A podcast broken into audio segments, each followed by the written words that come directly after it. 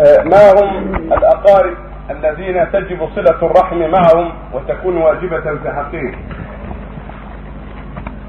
كل الأقارب يوصلون لكنهم يتفاوتون في القرب ثم كان أقرب صارت صلته أوجب فأقربهم الآباء والأمهات وإن علوا والأولاد وأولاد البنين والبنات وإن نزلوا ثم يليهم الإخوة والأخوات.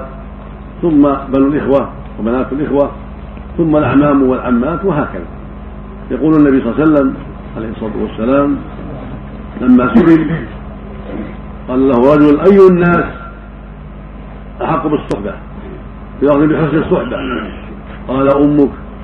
قال ثم من؟ قال أمك. قال ثم من؟ قال أمك. قال ثم من؟ قال أبوك. ثم الأقرب. فالأقرب اللفظ الآخر يا رسول من أبر؟ قال أمك. قال ثم من قال أمك قال ثم من قال أمك قال ثم في الرابعة قال أباك ثم الأقرب فالأقرب فهو مأمور بأن يبر والديه ثم الأقرب فالأقرب كأولاده وإخوته ونحو ذلك.